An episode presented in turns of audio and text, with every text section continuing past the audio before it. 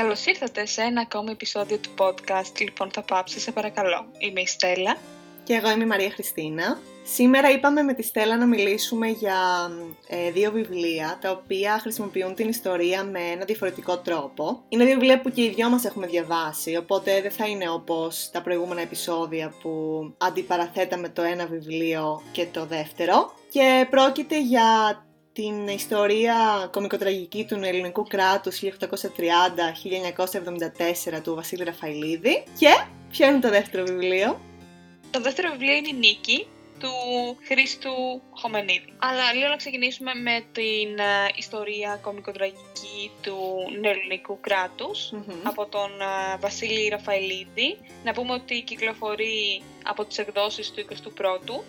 Η τελευταία επανέκδοση κυκλοφόρησε τον Ιανουάριο του δύο χιλιάδες δεκαοκτώ. Long story short, αυτό το βιβλίο ουσιαστικά πραγματεύεται και παραθέτει την ιστορία του νεοελληνικού κράτους από την ίδρυσή του μέχρι και το χίλια εννιακόσια εβδομήντα τέσσερα, δηλαδή μέχρι και την πτώση της Χούντας. Και όπως λέει και ο ίδιος ο Ραφαηλίδης, μέσα στο βιβλίο δίνει έμφαση περισσότερο στα αρνητικά παρά στα θετικά γεγονότα. Οπότε δεν είναι ένα κλασικό βιβλίο ιστορίας, όπως τα θυμόμασταν ίσως από το, από το σχολείο. Δεν έχει καν πανεπιστημιακή υπόσταση, αφού δεν υπάρχουν βιβλιογραφικές αναφορές ναι. μέσα στο βιβλίο. Νομίζω αυτό είναι και ένα από τα μειονεκτήματα mm-hmm. που είδα ότι και σε κριτικές αναφέρεται ότι δεν υπάρχουν παραπομπές. Το μόνο που κάνει, που θεωρώ ότι είναι σωστό, είναι ότι παραθέτει αποσπάσματα από έργα άλλων ανθρώπων, αναφέροντας ποιο είναι mm. το όνομα και το απόσπασμα. Οπότε νομίζω ότι είναι ενδιαφέρον να διαβάσουμε το σημείωμα του ίδιου του Ραφαηλίδη, που λέει ότι οι λαοί δεν έχουν μόνο ήρωες, έχουν και καθάρματα. Και στην ιστορία ενός τόπου δεν ανήκουν μόνο οι ήρωες, ανήκουν και τα καθάρματα που και αυτά γράφουν ιστορία. Και αυτό το βιβλίο δίνει μεγαλύτερη έμφαση στους προδότες, στους σύλλογους όλων των περιόδων και τους πατριδοκάπηλους που δεν έλειψαν ποτέ, παρά σε αυτούς που νοιάστηκαν ειλικρινά για τον δύσμηρο τόπο που συνεχίζει να υποφέρει από έλλειψη ιστορικής ειλικρίνειας. Και μ' αρέσει αυτό που λέει στη συνέχεια, ότι αυτό το βιβλίο αγαπάει την Ελλάδα και γι' αυτό δεν την κολακεύει. Άρα, αν μπορούσαμε να κατατάξουμε το βιβλίο αυτό σε ένα είδος, θα λέγαμε ότι είναι ένα ιστορικό βιβλίο, αλλά υπάρχουν πάρα πολλά υποκειμενικά στοιχεία. Εγώ η αλήθεια είναι ότι το διάβασα μετά το καλοκαίρι των Πανελληνίων, οπότε οι αναμνήσεις που έχω δεν είναι πολύ ακριβείς. Αλλά εσύ, Μαρία Χριστίνα, νομίζω το διάβασες πιο πρόσφατα. Ναι. Εγώ... Άρα ποια είναι η αίσθηση που έχει? Λοιπόν, εγώ το καταρχάς να πω ένα ευχαριστώ στη Στέλλα, γιατί εκείνη μου το σύστησε. Είχα ξεκινήσει να το διαβάζω κι εγώ, νομίζω σε κάποιες καλοκαιρινές διακοπές. Δεν πήγε πολύ καλά. Ε, νομίζω δεν ήταν... Για μένα είναι ένα βιβλίο το οποίο δεν είναι τόσο εύκολο, χωρίς αυτό να σημαίνει ότι είναι δύσκολο. Απλά για μένα ίσως δεν είναι ένα τόσο ανάλαφρο βιβλίο και κάτι που θα διαβάσω για να ξεχαστώ ή να χαλαρώσω. Μου άρεσε πάρα πολύ, έχει πάρα πολλές πληροφορίες μέσα, γι' αυτό και λέω ότι δεν είναι ανάλαφρο. Και εγώ όταν το διάβαζα ήθελα να είμαι εκατό τοις εκατό παρούσα σε αυτό που διάβαζα. Έχω υπογραμμίσει πάρα πολλά πράγματα μέσα στο βιβλίο.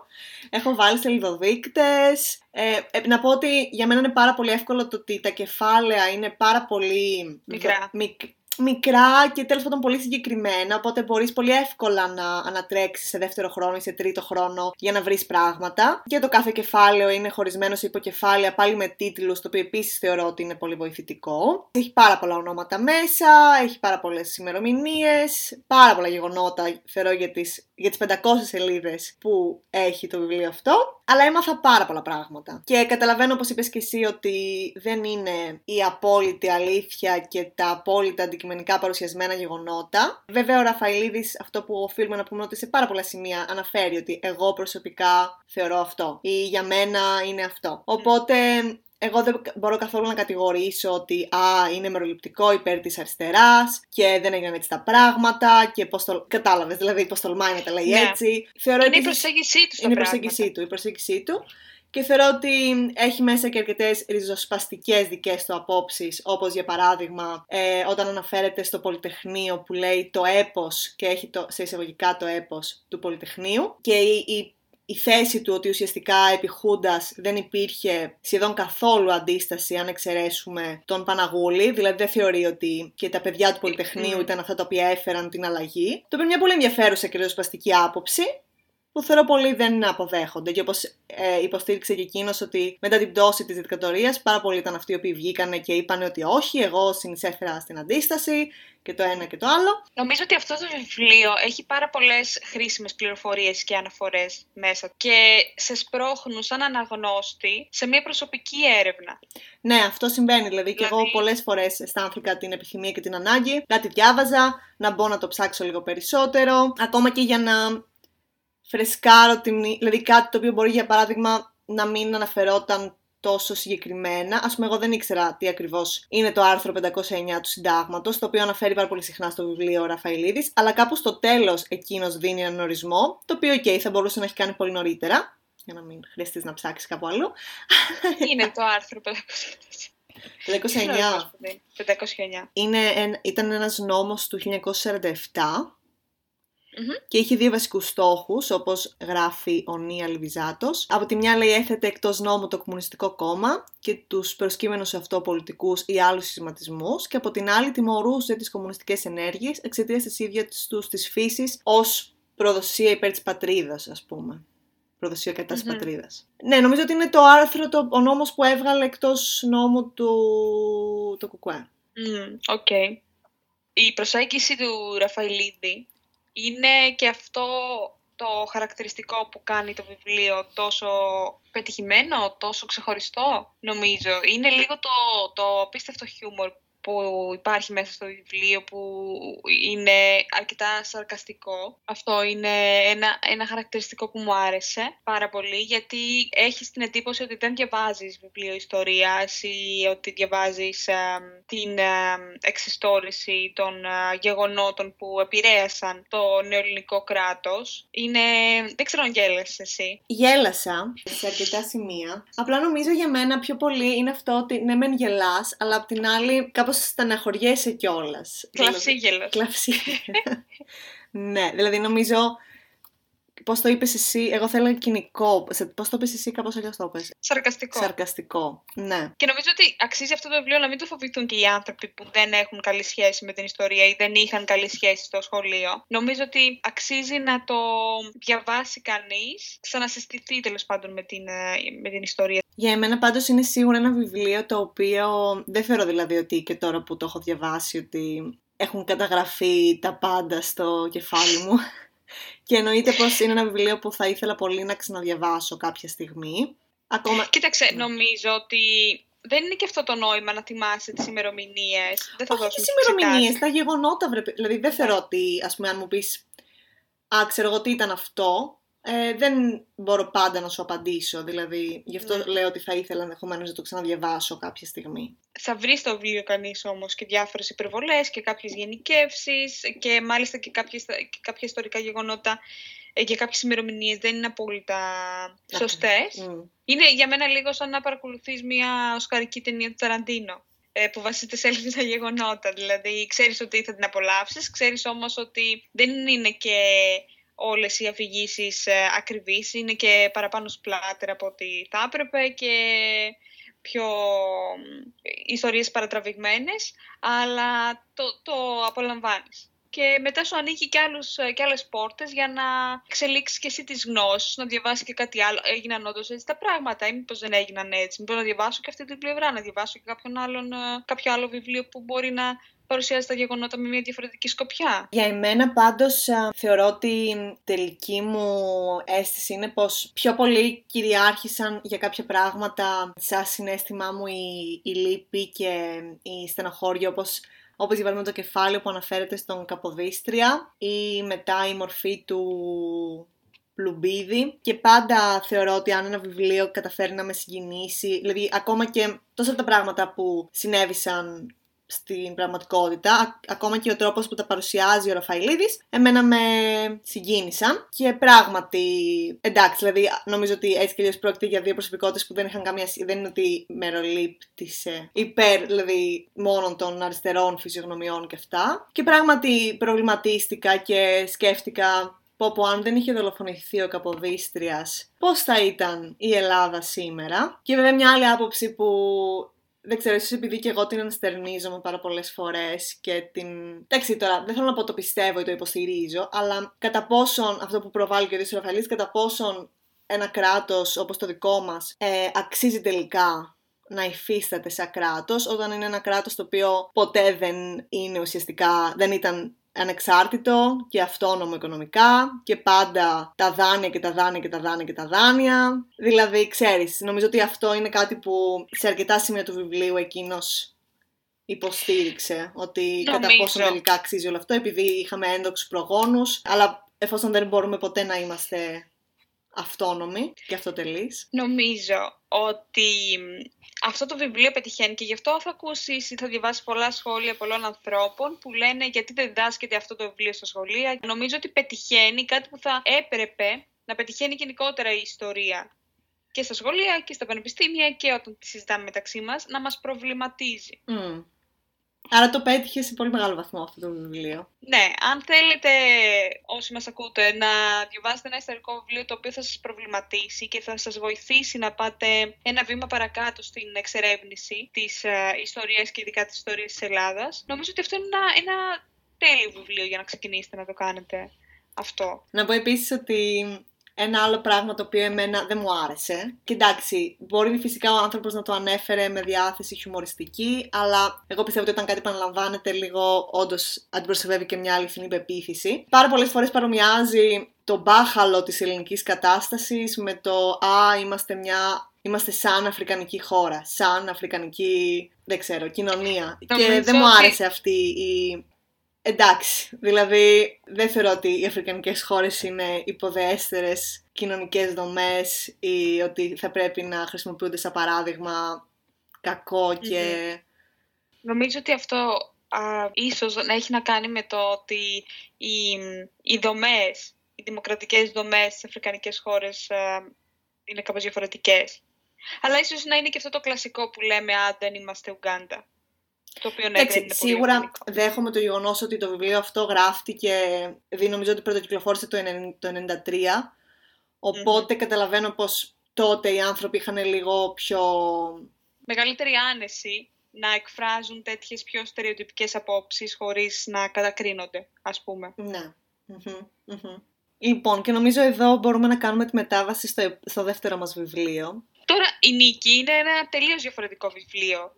Δεν είναι ιστορικό βιβλίο, είναι μυθιστόρημα. Αλλά... εγώ θα έλεγα ότι είναι ένα οικογενειακό μυθιστόρημα, το οποίο συναντά το ιστορικό μυθιστόρημα. Το εξήγησες καλά. Ναι, για όσους δεν γνωρίζουν, νομίζω ότι αξίζει να, να πούμε τι πραγματεύεται το βιβλίο. Λοιπόν, η Νίκη ήταν η μητέρα του Χρήστου Χωμενίδη, η οποία είχε την τύχη και την ατυχία να είναι η κόρη του Βασίλη Νεφελούδη. Και λέω τύχη και ατυχία γιατί πέρασε δύσκολα παιδικά χρόνια. Λέει στην παρουσίαση του βιβλίου ότι ήταν κάποτε ένα κορίτσι που βρέφος εβδομήντα ημερών το συνέλαβαν και το έστελαν εξορία στις Κυκλάδες. Ο πατέρας του κοριτσιού αυτό ήταν ο ηρωικός αρχηγός των εργατών και όταν μεγάλωσε έγινε ο προδότης της εργατικής τάξης και ας μην είχε προδώσει τίποτα από ό,τι πίστευε. Ουσιαστικά πραγματεύεται την ιστορία της α, ζωής της μητέρας του από τότε που η, η Νίκη ήταν μικρό κοριτσάκι μέχρι ότου έγινε έφηβη και μετά νεαρή ενήλικας και τα λοιπά και γνώρισε τον πατέρα του, τον Αλέξανδρο Χωμενίδη. Τέλος πάντων, νομίζω πως ουσιαστικά αυτό το οποίο γίνεται στο βιβλίο αυτό είναι να μας δείξει την καθημερινή ζωή των ανθρώπων στο, από τα τέλη του, από τον εμφύλιο και μετά. Ε, κάτι το οποίο φυσικά δεν βλέπουμε στο βιβλίο του Ραφαηλίδη. Δηλαδή, στη Νίκη υπάρχει σαφώς η εστίαση στους καθημερινούς ανθρώπους και στη ζωή τους και πόσο... στις προσωπικές, ε, στις προσωπικές ιστορίες. Στις προσωπικές ιστορίες, ναι. Και κατά πόσον ένα κορίτσι, ένα παιδί το οποίο γεννιέται και μεγαλώνει όντας η κόρη ενός εμβληματικού ανθρώπου, το πόσο μπορεί όλο αυτό να την καταπίεζε ή να την πίεζε και το πώς τελικά αυτή αποφασίζει να χαράξει τη δική της πορεία κάνοντας τις δικές επιλογές για να ε, διακριθεί ας πούμε από την οικογένειά της και τις απόψεις τους. Είναι αρκετά ενδιαφέρον αυτό το βιβλίο γιατί πλέκεται η ιστορία της Ελλάδας με την ιστορία της Νίκης, δηλαδή η μεγάλη ιστορία με τη, με τη μικρή ιστορία, πώς δηλαδή τα μεγάλα ιστορικά γεγονότα που ήταν πολύ έντονα εκείνη την περίοδο επηρεάζουν τις καθημερινές ιστορίες και τους ανθρώπους και τις ζωές τους. Βέβαια η Νίκη και εξαιτίας της οικογένειάς της βίωσε αυτή την κατάσταση σε μεγαλύτερο βαθμό. Ε, για μένα αυτό που ήθελα να πω είναι ότι ένα στοιχείο το οποίο επίσης μου αρέσει είναι ότι βλέπουμε έτσι αυτή την, είπες τις προσωπικές ιστορίες, αλλά και τις προσωπικότητες έτσι σε πιο καθημερινή μορφή, γιατί και ο Ζαχαριάδης υπάρχει σαν μορφή μέσα στο βιβλίο, δηλαδή όχι μόνο τους πολιτικούς ανθρώπους και τους αγωνιστές, αλλά και τους, ε, ανθρω... δηλαδή, την, την ανθρώπινη πλευρά τους, νομίζω. Ναι. Τι, όχι. Κάπου κολλάς. Ναι, όχι, γιατί? συμφωνώ, Α, συμφωνώ. Okay. Και φυσικά να πούμε, δηλαδή το άλλο το οποίο... Ξέρεις, θα... είναι ναι. αρκετά ενδιαφέρον, γιατί νομίζω ότι εξαιτίας κυρίως της γραφής του Χωμενίδη, δεν ξέρεις πού τελειώνει η αλήθεια και πού αρχίζει η μυθοπλασία, και αυτό είναι το πιο... Πιο ωραίο, ένα από τα πιο ωραία πράγματα μέσα στο βιβλίο. Mm-hmm. Εντάξει, νομίζω είναι ένας άνθρωπος που έχει μια εξαιρετική αφηγηματική ικανότητα και ικανότητα μυθοπλασίας. Και... γιατί εγώ πρόσφατα διάβασα το Βασιλιά της, mm-hmm. που εντάξει, σίγουρα στηρίζεται στη μυθολογία, εννοείται, αλλά έχει... ήταν φοβερή η μυθοπλασία και η αφήγηση, ήταν εξαιρετική. Εντάξει, αν κάτι ξέρει να κάνει καλά ο Χωμενίδης. Εγώ δεν έχω διαβάσει άλλο του βιβλίο και ξεκίνησα με την Νίκη ως πρώτη επαφή. Ήταν το, νομίζω ότι είναι και το πιο συζητημένο και το πιο δημοφιλές βιβλίο του. Είναι να λέει ωραίες ιστορίες. Αυτό. Που δεν είναι καθόλου εύκολο να είσαι ωραίος. Α, θέλω να χρησιμοποιήσω τη λέξη παραμυθάς, αλλά δεν είναι ακριβώς αυτό. Έχει ροή ο λόγος του. Αφηγείται ωραία. Και για να το πετύχει κανείς αυτό, δεν είναι εύκολο. Και ειδικά για την Νίκη, είναι αρκετά δύσκολο, γιατί μιλάμε για τη μητέρα του. Mm-hmm. Το να, να σκιαγραφείς τη μητέρα σου σαν μια κοπέλα που έχει και εκείνη τα δικά της όνειρα, τις δικές της φιλοδοξίες, τα δικά της, α, τους δικούς της φόβους και τις δικές της ανάγκες, δεν είναι καθόλου εύκολο. Και νομίζω ότι το πετυχαίνει. Και γίνεται, δηλαδή το καταλαβαίνεις από πολύ νωρίς μέσα στο βιβλίο, ότι γίνεται εύκολα η φωνή της Νίκης. Ναι, εμένα ένα στοιχείο το οποίο με παραξένεψε πολύ είναι ότι... εντάξει, εγώ δεν ήξερα ποιος α, ήταν ο Βασίλης Νεφελούδης πριν διαβάσω το βιβλίο αυτό. Καταλαβαίνω ότι ήταν μια μορφή, ο πατέρας δηλαδή της Νίκης, καταλαβαίνω ότι ήταν μια μορφή η οποία έτσι... φαντάζομαι, δεν ξέρω αν είναι σωστός όρος, είναι αν παρεξηγήθηκε αρκετά, αλλά θεωρώ ότι ίσως το... το κόμμα δεν του φέρθηκε πολύ καλά, όπως σε πολλούς ανθρώπους φαντάζομαι. Γιατί τον διέγραψαν, μετά τον ξανά ακύρωσαν τη διαγραφή του. Τέλος πάντων έζησε πάρα πολλά χρόνια ο άνθρωπος ταλαιπωρημένος και ξεχασμένος και όλα αυτά.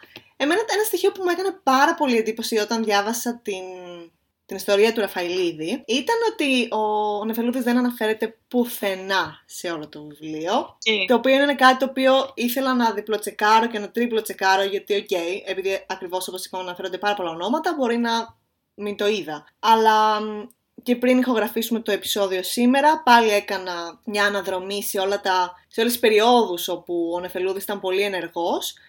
Και πράγματι στο βιβλίο δεν υπάρχει πουθενά το όνομά του. Δεν ξέρω τι ίντριγκα υπήρχε μεταξύ Νεφελούδη και Ραφαηλίδη. Δυστυχώς δεν ζει ο Ραφαηλίδης για να τον ρωτήσουμε. Αλλά νομίζω ότι είναι αρκετά ενδιαφέρον το πώς επέλεξε ο Ραφαηλίδης να, να αναφερθεί σε κάποιους ήρωες και σε κάποιες προσωπικότητες, ενώ σε κάποιες άλλες όχι. Ενώ και ο ίδιος ήταν κομμουνιστής και όντως ο Νεφελούδης ήταν για το κομμουνιστικό κόμμα ένα, ένα πολύ, και είναι ένα πολύ μεγάλο κεφάλαιο. Από εκεί και πέρα νομίζω ότι αν πρέπει να συγκρίνουμε αυτά τα δύο βιβλία, δεν συγκρίνονται. Όχι, νομίζω. Συγκρίνονται. Είναι πολύ δύσκολο να συγκρίνεις. Ναι. Ένα ιστορικό βιβλίο. Απλά αναφέρονται σε, σε παρόμοιες περιόδους. Ναι, ε, ακριβώς. Υπάρχουν κοινές αναφορές. Και τα διαλέξαμε για αυτό το λόγο, νομίζω, και τα δύο. Γιατί ναι, μεν είναι πολύ διαφορετικά μεταξύ τους, αλλά παρουσιάζουν την ιστορία της Ελλάδας και ξεκινούν από το χίλια οκτακόσια τριάντα, του... ο Ραφαηλίδης. Νέο, ο, έναν αιώνα αργότερα, το χίλια εννιακόσια τριάντα, η Νίκη του Χωμενίδη, και παρουσιάζουν πολλά γεγονότα που νομίζω ότι σφράγισαν την νεότερη ιστορία της Ελλάδας με έναν τρόπο. Εμένα μου άρεσε αυτό... πάρα πολύ ε, πώς περιγράφεται στη Νίκη η Αθήνα εκείνης της εποχής, γιατί αναφέρεται πάρα πολύ σε συνοικίες όπως τα Πετράλωνα, η Νέα Σμύρνη, και μου άρεσε πάρα πολύ αυτό το στοιχείο. Αυτό μπορώ να πω ότι το, το θυμάμαι και εγώ, γιατί έχει περάσει πολύ καιρός από τότε που διάβασα την Νίκη, αλλά το θυμάμαι και εγώ πολύ χαρακτηριστικά. Μου είχε αρέσει πολύ ο τρόπος που έγινε η αναπαράσταση της ε, τότε Αθήνας, και πάντα εγώ θαυμάζω τους ανθρώπους που περιγράφουν με τέτοια γλαφυρότητα γεγονότα, καταστάσεις, πόλεις που δεν έζησαν ήδη, γιατί ο Χωμενίδης προφανώς δεν έζησε στην Αθήνα εκείνης της εποχής. Αυτό πάντα το βρίσκω πολύ γοητευτικό. Mm-hmm, mm-hmm. Και Και εγώ νομίζω αυτό το οποίο ήθελα να συζητήσουμε, εκτός από την, τα δύο αυτά βιβλία, είναι, ας πούμε, να ρωτήσω τη Στέλλα, τι θα προτιμούσε, Στέλλα, να διαβάσεις για να μάθεις κάποιες πληροφορίες για μια περίοδο ή για κάποια γεγονότα? Θα προτιμούσε να διαβάσεις ένα ιστορικό βιβλίο ή να διαβάσεις ένα ιστορικό μυθιστόρημα, το οποίο έτσι έχει και τη μυθοπλασία, έχει και άλλα στοιχεία τα οποία το κάνουν πιο ευκολοδιάβαστο, ας πούμε? Πολύ καλή ερώτηση. Νομίζω εξαρτάται τι είναι αυτό που θέλω να πάρω. Αν θέλω να μάθω για το πώς ζούσαν οι άνθρωποι, για το πώς εκείνη την εποχή, για το πώς βίωναν τις, τις καταστάσεις ε, και τα ιστορικά γεγονότα, θα ήθελα να διαβάσω ένα ιστορικό μυθιστόρημα ή ένα βιβλίο, τέλος πάντων, που βασίζεται σε αληθινά γεγονότα. Έχοντας πάντως στο νου μου φυσικά ότι ο μυθιστοριογράφος είναι μυθιστοριογράφος. Αλλά αν ήθελα να μάθω περισσότερες πληροφορίες ε, για, το... για τα γεγονότα εκείνης εποχής, για τις ημερομηνίες, θα μου άρεσε να διάβαζα, θα προτιμούσα να διάβαζα ένα ιστορικό βιβλίο. Εσύ? Εγώ νομίζω πως συμφωνώ πολύ με αυτό που είπες. Ε, σίγουρα θεωρώ ότι για μένα είναι πιο εύκολο να διαβάσω ένα ιστορικό μυθιστόρημα, αλλά εννοείται πως θεωρώ πάρα πολύ καλό το ότι κατάφερα και αφιέρωσα το χρόνο και την προσπάθεια να διαβάσω ένα ιστορικό βιβλίο σαν του Ραφαηλίδη. Και εντάξει, εννοείται, όπως λες και εσύ, ότι καλό είναι να κρατάμε μια πισινή και να μην είτε διαβάζουμε ιστορικά μυθιστορήματα, δηλαδή ακόμη περισσότερο όταν διαβάζουμε ιστορικά μυθιστορήματα, αλλά και ακόμα και όταν διαβάζουμε ιστορικά βιβλία, να κρατάμε μια πισινή ως προς το ότι δεν μπορεί να αποτυπωθεί η αντικειμενική πραγματικότητα και η αλήθεια, γιατί όλοι οι άνθρωποι που γράφουν, όλοι οι άνθρωποι, κουβαλάμε τις δικές μας απόψεις, τις δικές μας ιδεολογίες. Ναι, νομίζω πάντα είναι καλό να το έχουμε αυτό στο κεφάλι μας και να μην μπούμε στη δικασία να πούμε «Α, ξέρω εγώ τι λέει αυτός, δεν, το λέει, δεν ήταν έτσι τα πράγματα» και πάντα να ψάχνουμε να βρούμε και διαφορετικές οπτικές ανθρώπων από διαφορετικά background, διαφορετικών ιδεολογιών, για να καταλήξει ο καθένας στην τελική στα δικά του συμπεράσματα. Ναι, καταλαβαίνω από πού προέρχεται αυτή σου η άποψη. Mm. Είναι δύσκολο και νομίζω εξαρτά... έχει να κάνει και με το ότι ξέρουμε πάρα πολύ καλά και ως ψυχολόγοι ότι όποια πληροφορία και να λαμβάνουμε, πάντα τη φιλτράρουμε με τις δικές μας αξίες και τα δικά μας α, βιώματα. Ναι, και όχι μόνο στα ψυχολόγια, αλλά και σε κοινωνικοί επιστήμονες, ότι η πραγματικότητα δεν υπάρχει. Δεν, δεν είναι απτή.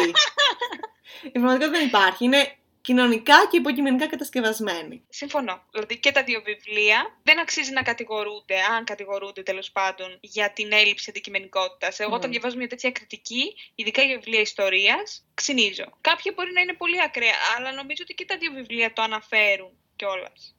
Και ο Ραφαηλίδης το αναφέρει, είμαι κομμουνιστής. Εντάξει, κάτι θα σημαίνει αυτό. Νομίζω ο Ραφαηλίδης το λέει και πολύ πιο ξεκάθαρα. Α, είναι πολύ ναι. πιο ξεκάθαρος σε αυτό το σημείο. Και νομίζω και, και ο Χωμενίδης με τον τρόπο του, τέλος πάντων, φαίνεται ότι διαλέγει πλευρά με κάποιον τρόπο. Ναι, μεν περιγράφει την ιστορία της Νίκης, της μητέρας του, αλλά ο πυρήνας του βιβλίου αφορά στον κομμουνισμό και στα δύσκολα του χρόνια και στο πώς οι κομμουνιστές δεν είναι άγιοι και οι αριστεροί δεν είναι άγιοι και δεν...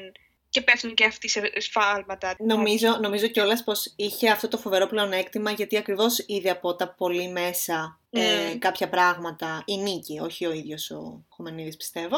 Οπότε είχε αυτό το πλεονέκτημα του να βλέπεις όχι μόνο τι γίνεται απ' έξω από ένα κόμμα και από ένα πολιτικό σχηματισμό κτλ., αλλά και στο εσωτερικό πώς είναι οι σχέσεις των ανθρώπων μεταξύ τους, πόσο, όπως λες εσύ, δεν ήταν τόσο άγιοι όλοι. Και για τέλος να πούμε ότι όσοι θέλουν να διαβάσουν το, το βιβλίο του Χωμενίδη και δεν το έχουν διαβάσει, κυκλοφορεί από τις εκδόσεις Πατάκης, κυκλοφόρησε το δύο χιλιάδες δεκατέσσερα. Νομίζω ότι θα είναι εύκολο κανείς να το βρει στα βιβλιοπωλεία. Λοιπόν, ευχαριστούμε πολύ που ακούσατε αυτό το επεισόδιο. Ελπίζουμε να το απολαύσατε όσο το απολαύσαμε κι εμείς. Ήμουν η Στέλλα. Και εγώ είμαι η Μαρία Χριστίνα. Καλή συνέχεια.